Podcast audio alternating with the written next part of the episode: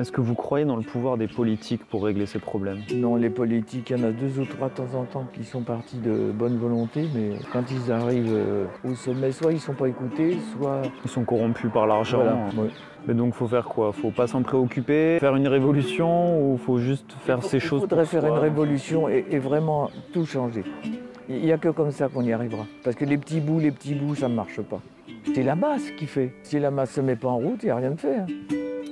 Il faut leur faire peur. Mais pff, ils nous mènent par le bout du nez depuis des années. Puis alors celui-là, euh, il est pire que tout. Il est vendu aux Américains. C'est c'est Rothschild, hein, c'est pas autre chose. hein. C'est parfait. Je suis trop bavarde. Normalement, c'est pas le droit de faire du vélo là. hein. C'est marqué à l'entrée.